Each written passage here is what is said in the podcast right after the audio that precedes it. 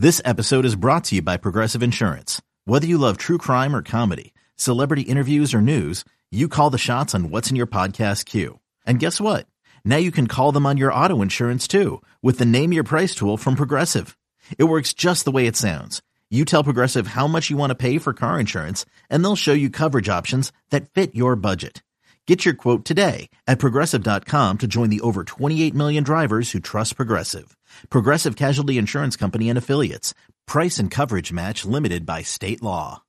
Hello, everybody. Welcome to the Wolverine 24 7 podcast, your audio source for all things Michigan football, basketball, and recruiting. I'm your host, Zach Shaw. Steve Lorenz here with me, continuing our position group preview series with the edge rooms. Previously, we looked at quarterback, running back, wide receiver, tight end, offensive line defensive line. I also have written previews over at the MichiganInsider.com, Michigan.247sports.com. Be sure to check all that out. That's that's where we can really dig in depth. You know, these podcasts are are fun, but just the general construct of of you know a, a podcast, we can't necessarily get into all the nitty gritty stats and everything like that.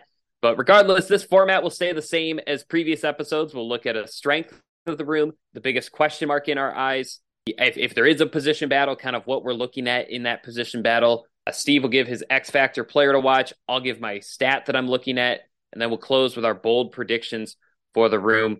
So, Steve, with this edge room, the strength I wrote down is I think this room has a lot of upside. And and what I mean by that is I think all four of the rotation edge players, Braiden McGregor, Derrick Moore, Jaylen Harrell, and Josaiah Stewart. I don't know, maybe I'm crazy. Maybe this will someone will throw this in my face in a couple of years. I think all four of them can be top 100 NFL draft picks. I don't know that all four will, but I do think all four can.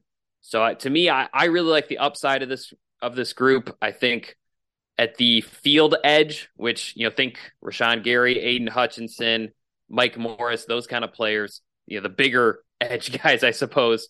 Um, Braiden McGregor, former blue chip recruit, really started to come on strong last year and was actually better against the run than I think he got credit for. I think a lot of people think of him as, you know, Aidan Hutchinson light. I love, I love our message board calling him public school Aidan Hutchinson. I think that is, it, it, yeah, it, I think it's just a hilarious comparison, but I think it's also kind of true. I mean, they're, same size. You know, they both have mean streaks. They both grew up gigantic Michigan fans. I, I know Braiden's from the, the Port Huron area. So I, I think, you know, he had such a long injury recovery. Was it MCL, UCL, PCL his senior year that he tore? So in a way, I know he's technically a fourth year player. I think this is almost the equivalent of like year two or year three for him. So I'm pretty sold on him. I think he checks a lot of the NFL measurables. I don't know his 40 time or shuttle time or, or things like that, but I think Michigan believes he has NFL athleticism. I know NFL scouts are starting to, they're going to be watching him closely this year because I think they see a lot of that potential in those last few games Michigan had last season. Derrick Moore, I know I've said on this podcast, Michigan thinks he can be a first round draft pick. They think he can be a top 10 NFL draft pick when it's all said and done. Very fascinated to see what he looks like this year. I know last year he was, what, 6'3, 279. Now he's 6'3, 256 uh, former top 100 recruit. I know he was someone, uh, I think he was committed to Oklahoma, right? And I think when Michigan started to have that success, make the playoff, the Wolverines immediately went after Derrick Moore. I know I mentioned in the last episode, Mason Graham had the most sacks by a true freshman since Craig Roh. Derrick Moore was second. He had two. I mean, I know that sounds like a small number, but that just speaks to how hard it is to be an effective pass rusher as a true freshman. He's already kind of got some of that down and then Jaylen Harrell started 12 games last season. He's been effective against the run for a long time. And then I think you saw against Ohio State a little bit of that coverage ability. I know he talked about how, you know, the, the coverage play on, on Cade Stover, uh, monumental play. And that was just instincts for him. That wasn't even his assigned role necessarily for that play. I mean, it was a read, but at the same time, you know, I think he showed that. And then the next week against Purdue, he had two sacks. So I'm fascinated by him. Josaiah Stewart, Coastal Carolina transfer. I mean, 16 sacks, 81 quarterback pressures, four forced fumbles in his first two seasons with the Chanticleers. I know it's not the same as Big Ten competition, but we've talked about him same size as Josh Uche, and the way when you watch him play the bend that he has, the pad level that he can get to. You know, he's it, it will be an adjustment process for him just because he is going to be smaller than normal Big Ten edge guys. You know, he's going to be outsized sometimes against offensive linemen or tight ends in Big Ten play. But at the same time, I think same. I, I just think back to the Josh Uche comparison is just what jumps out to me. Same size, same traits in terms of as a pass rusher, and if he can have comparable production, well, Josh Uche was a top 100 pick. So to me, biggest strength of the room, this top four, I think all four have top 100 NFL draft upside. Steve, what's the biggest strength you see in this edge room? I feel like it is another spot where there's a very diverse skill set at the top of the unit, right? You talk about Braiden McGregor's, you know, kind of coming, the light kind of turning on for him late last year. I mean, what did he almost had two pick sixes against Ohio State? I know he had at least one where he he really was close to picking it off, but but a guy, yeah, all these guys pretty much played their best football at the end of last season. I mean, even uh, what Jaylen Harrell had two sacks in the Big Ten championship game.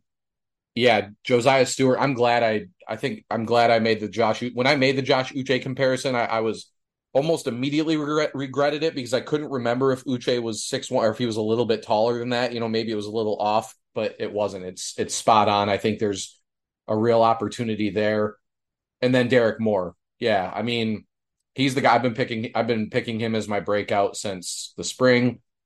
That was before I knew he was down 20 plus pounds. Uh, I feel even better about that pick now because of that. So Moore and McGregor maybe relatively similar, but then you add Stewart and you add uh, Harrell in there. They're just a very diverse mix of skill sets there that, again, could give opposing offensive lines problems. We talk about feeding off of what the interior interior will offer. You know, I feel like these guys are going to definitely have opportunities to get to the quarterback. So, a lot of toys for Jesse Minter to kind of mess with, you know, and and and try some different things to see what what what they can come up with because there are there's just a lot of different types of guys in that room that that you know can attack the quarterback in some different ways. Yeah, and I think one thing to note because because the edge room did lose. I mean, they lose Mike Morris, who was Big Ten defensive lineman of the year, I believe, and then I know Eyabi Okie was second in sacks. I think Taylor Upshaw had was up there. He had multiple sacks each of the past few seasons. But in the final three games for Michigan last season against Ohio State, Purdue, TCU, it was actually Jaylen Harrell, Braiden McGregor, Derrick Moore who were one, two, three in snaps. So that tells me that these guys were going to be the three guys moving forward, no matter who left or, or anything like that. So, yeah, a lot of upside, a lot of capabilities.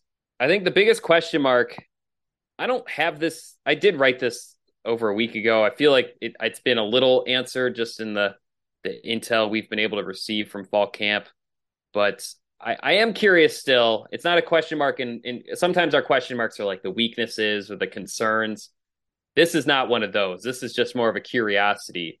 But I am curious about what kind of impact Josaiah Stewart will make. I mean, he was a he was the number four edge in the transfer portal. And I think, again, his production at Coastal Carolina in 25 games, he had 79 tackles, 16 sacks, four forced fumbles, 81 quarterback pressures. I mean, he's he was extremely effective.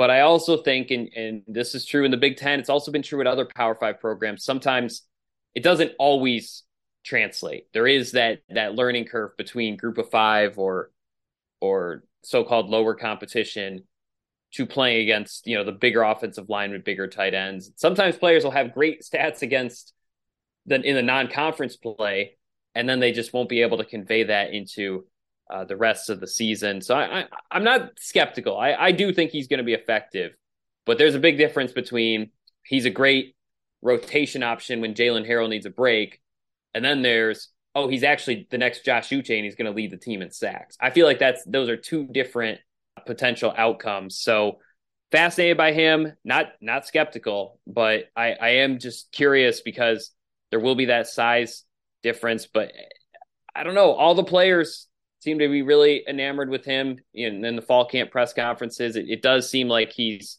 he's making that that acclimation process. And and I will say in the spring game, he did not look out of place. He really didn't. I mean, the way he was, you know, towing that line of scrimmage, the way he was getting to the quarterback, felt pretty comfortable with him. I think one thing I am also curious about is, you know, what what is his role in rushing downs? Is he someone that's like truly rotating with with Jaylen Harrell, or is it more he's kind of one of the pass rushing guys where you bring in on third and eight, but then in a in a rushing situation, he's he's not on the field. So more of a curiosity than like a, a big question mark I'm circling in red. But that's my biggest question mark for this room. Steve, what's what's a question you have about this edge room heading into the 2023 season? Uh, not so much a question mark from a negative standpoint per se. Uh, I am again. We talked a little bit about it with Kris Jenkins in the defensive line episode. Interested to see if Jaylen Harrell steps up or develops as a pass rusher this season because he is an elite run stopper at his position. And uh, you know, we talk about Jenkins as a guy who's probably going to be a first round pick next season. No idea what Harrell's draft prospects are, but if he can rush the passer and develop a you know develop that part of his game, then he's a guy that could easily find himself on some draft boards next season. So, you know, fascinated to see kind of his development because he's always been a guy. He's a guy that the, the staff has to just love him because he's been very reliable.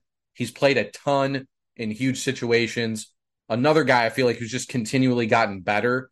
And that kind of feels like the sort of the final piece of the puzzle. I mean, yeah, you mentioned the coverage thing. Uh, you know, the pass rush ability kind of seems like a yeah, like a final piece of the puzzle for a player like him uh, to become a potential difference maker uh, that Michigan can throw out there in in any situation, right? So so he's kind of the guy.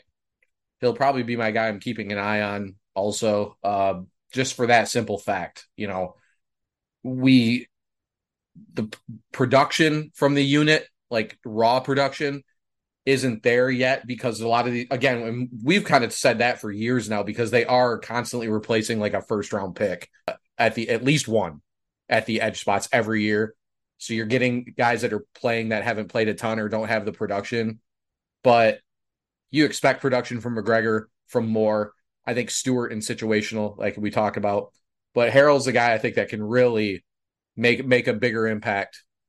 Um, you know, with just he's got a ton of experience, and I think he has the ability to to be a better pass rusher. So fascinated to see kind of what he becomes this season.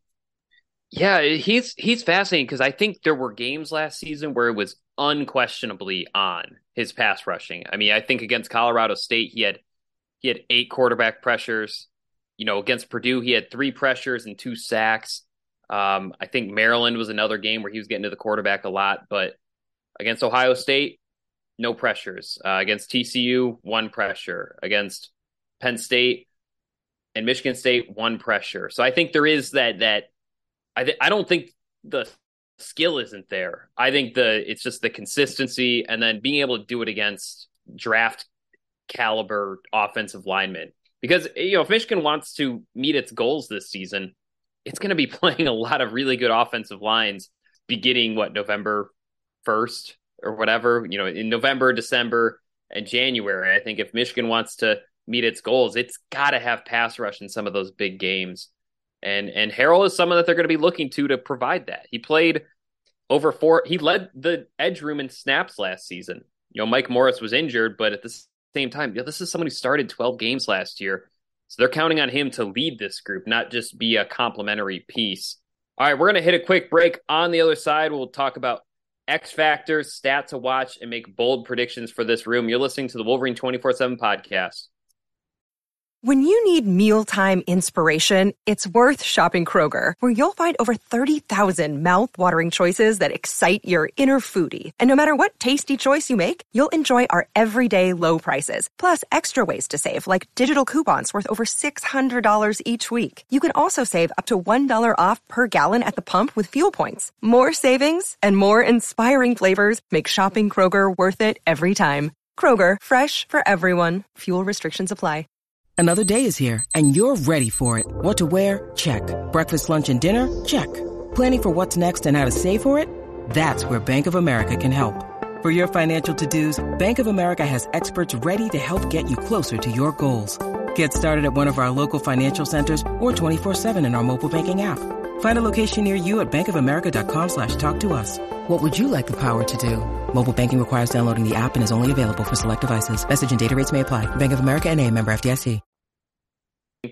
So, Steve, technically both of these positions are up for grabs. The boundary edge, which is kind of the Sam, the Uche, right? The the Ojabo, the Josaiah Stewart, the Jaylen Harrell, and then the field bound, field edge, which is between McGregor and Moore.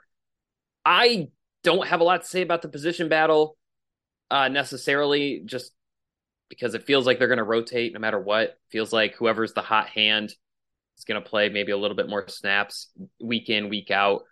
But who is a player either among that group or, or I guess off the grid that you've got circled as a potential X factor for this room this season where we don't we, ha- we might have ideas about what they can be this season, but the potential to play an even bigger role is undoubtedly there. Probably TJ Guy. Feels like he's the next in line, right? Uh, I think Kechaun Bennett is still gradually ascending. I mean, we talked last year's told Kechaun year, year away Bennett, you mean? Yeah, uh, that was last year, so would have been this year. I know, but right, but yeah, no, okay. It's not like I've been saying that. They, they, you know, well, see, here's one thing about the younger edge because I've already gotten questions about it. Right, I think Michigan is right. Well, my Go thought ahead. is like yeah, I sorry. think they they anticipate they're going to lose two at least two edge guys after this season, right? I think McGregor has pretty much said he's viewing this as his last year, and Jaylen Harrell, also a senior, also viewing this as last year. So they mm-hmm. they can afford, like they don't they're not asking guys like come play 20 snaps this game. Like they they can afford to kind of develop them at their own speed, own pace. At the same time, TJ Guy is someone I think the coaches have circled as kind of that that next guy trying to crack that rotation a little bit. Right. Yeah. So he's ahead of Bennett. You know, we talk about you know Etta is listed as an edge, but is a defensive lineman. Uh, I don't anticipate either of the other true freshmen and, and Breeon Ishmail and, and Koumba, the, the Frenchman, making an impact this season. So it really comes down to TJ Guy, Kechaun Bennett, Tyler McLaurin, and then walk-ons, right? And I don't know, mate. I don't. You've done the pressers. I haven't heard Tyler McLaurin's name yet. I have not. It's it, right? but T, TJ Guy's the the one getting the, most. I, so and I, I did yeah. know that.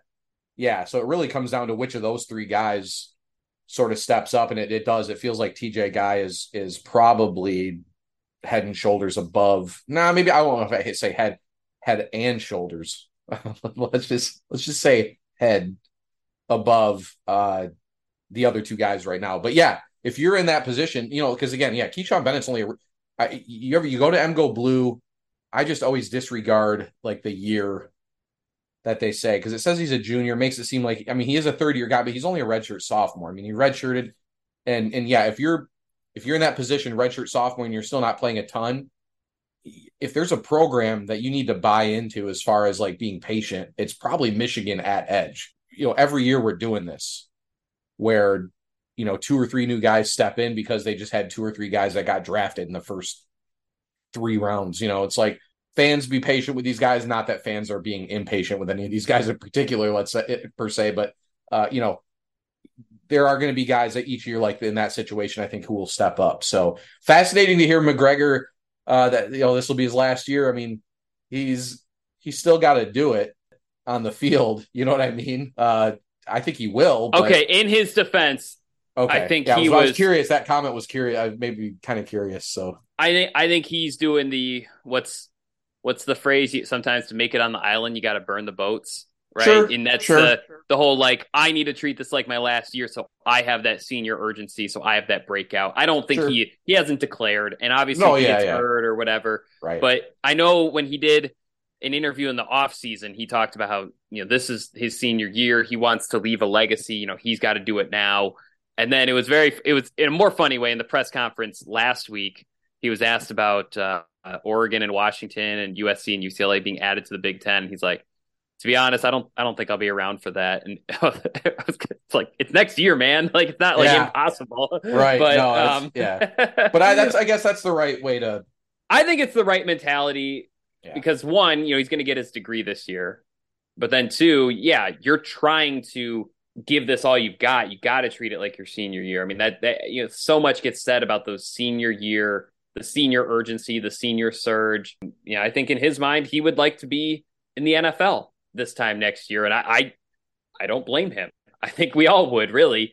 Uh, so I think I don't know that he didn't declare. He's not like scoffing at the idea of a fifth year.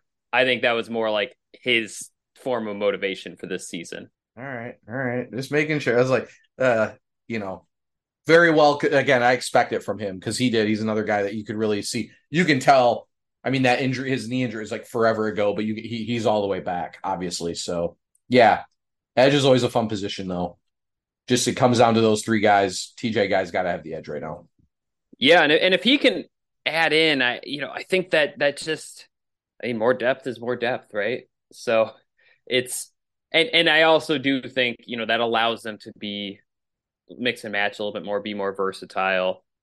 Yeah, the X factor player to me was McGregor. By the way, I think just his his ceiling. I think I'm always intrigued when a player is as outspoken as as Braiden McGregor is about their Michigan legacy. And for some people, maybe they roll their eyes, but like I always think of like Aidan Hutchinson when I think about that. You know, he was someone that that grew up wanting a Michigan legacy. Obviously, he wants to play in the NFL too, but I think there was always that part of him that was like, you know, because of his dad, because of you know how he was raised. You know, he was like, I want to do do that with Michigan, and, and McGregor, I think, is wired very similarly. You know, he's got stories about getting in shoving matches on the playgrounds because you know the kids at his school rooted for Michigan State or whatever, and like it's like that's you know those are those are obviously play, players that become fan favorites for Michigan, but I think there is something to that where I think there is that extra motivation, extra determination. You know, he for him winning Big Ten titles is is the dream, but I think there is also that like I, you know, he's basically said I want to be